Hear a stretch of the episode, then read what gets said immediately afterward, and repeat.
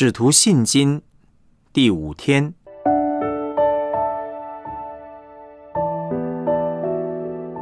我的形象，活出上帝的形象。以弗所书四章二十到二十四节，你们学了基督，却不是这样。如果你们听过他的道，领了他的教，学了他的真理。就要脱去你们从前行为上的旧人，这旧人是因私欲的迷惑渐渐变坏的；又要将你们的心智改换一新，并且穿上新人。这新人是照着上帝的形象造的，有真理的仁义和圣洁。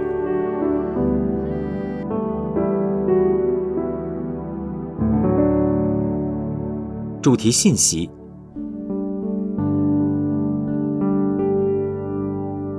人拥有上帝的形象的目的，享受上帝，并且荣耀上帝。上帝为何要照着他的形象造人？人拥有上帝的形象的目的是什么呢？创世纪一章二十七到二十八节的经文，上帝就照着自己的形象造人，乃是照着他的形象造男造女，上帝就赐福给他们。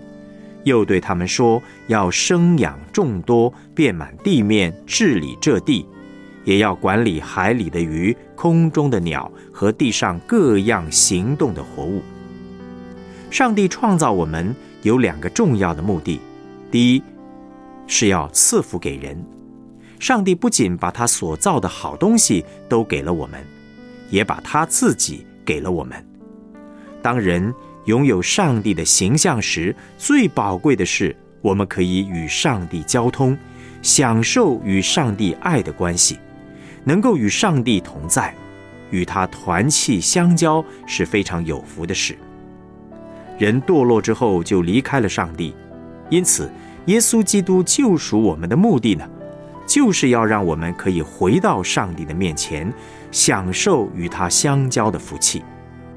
上帝不止赐福给我们，他也托付给我们很重要的责任和使命，就是管理他所造的天地万物。我们拥有上帝的形象，有智慧，可以像亚当一样给动物命名，并且有秩序的管理万物。当人好好的完成上帝给他的使命和责任时，这就叫做荣耀上帝。懂得尊荣上帝，与他亲近，而且按着他的旨意生活。当上帝得着荣耀，地上的万物会因我们得着祝福，我们自己则会得着极大的喜乐和平安。若我们没有照着上帝的心意来活，不亲近他，在家里、在职场没有好好的尽责任，我们心里不会快乐的。罗马书三章二十三节，因为世人都犯了罪，亏缺了上帝的荣耀。罗马书告诉我们，罪就是亏缺了上帝的荣耀。我们没有活出上帝的形象，就是犯罪。而犯罪的人，会因为没有活出上帝造人的目的而感到不快乐。活出上帝的形象。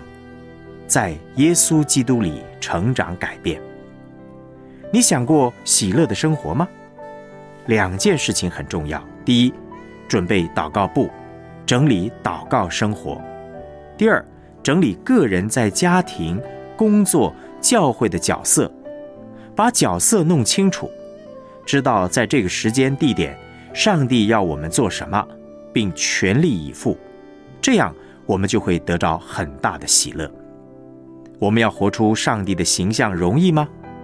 有些时候，我们自己也会觉得很挫折，特别是在家中对配偶和孩子发脾气，与同工有冲突，或是事情做不好的时候，我们会怀疑自己能够荣耀主吗？其实啊，没有一个人能够百分之百彰显上帝的荣耀，只有耶稣基督活出上帝的形象。他活出来给我们看，他最知道如何亲近天父上帝，他凡事请示并顺服上帝，与天父有非常亲密的关系。他做完他在地上所要做的事情，他训练门徒，完成十字架的救赎，并且尽心竭力爱上帝、爱人。上帝说：“他是我真正的好仆人。”我们要如何才能够活出上帝荣耀的形象呢？圣经希伯来书一章三节的经文说：“他耶稣是上帝荣耀所发的光辉，是上帝本体的真相。他把上帝属灵的性格完全活出来。今天，上帝把他儿子耶稣基督的生命放在我们里面。当我们相信耶稣基督的时候。”就接受了一颗生命的种子。当种子发芽时，我们这个人便会不断的改变。当上帝把他儿子耶稣基督的生命放在我们里面，有一天我们会像他。虽然我们的生命里有老亚当，但上帝把新亚当的生命借着信心赏赐给我们，我们便得着做上帝儿女荣耀的身份。我们一定会像他。约翰一书三章二节的经文说：“主若显现，我们必要像他，因为必得见他的真体。”有一天，我们要完全改变像他，这是好消息。我们有耶稣基督的生命，能在地上支取他的福分，奉耶稣基督的名祷告行事，直到见主面的时候。我们可以完全脱去世上败坏的身体，进入到荣耀的里面，跟我们的主一模一样。这是我们在耶稣基督里最大的盼望。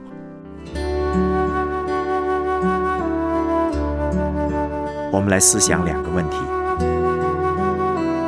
什么是上帝的形象？上帝为什么要照着他的形象造人？认识这一点，对你的生活和侍奉有什么样的影响呢？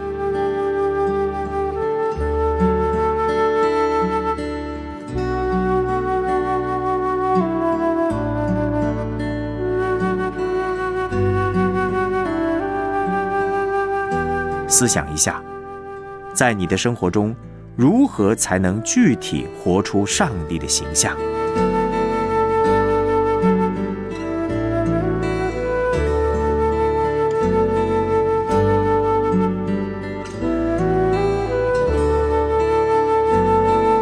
一起献上祷告。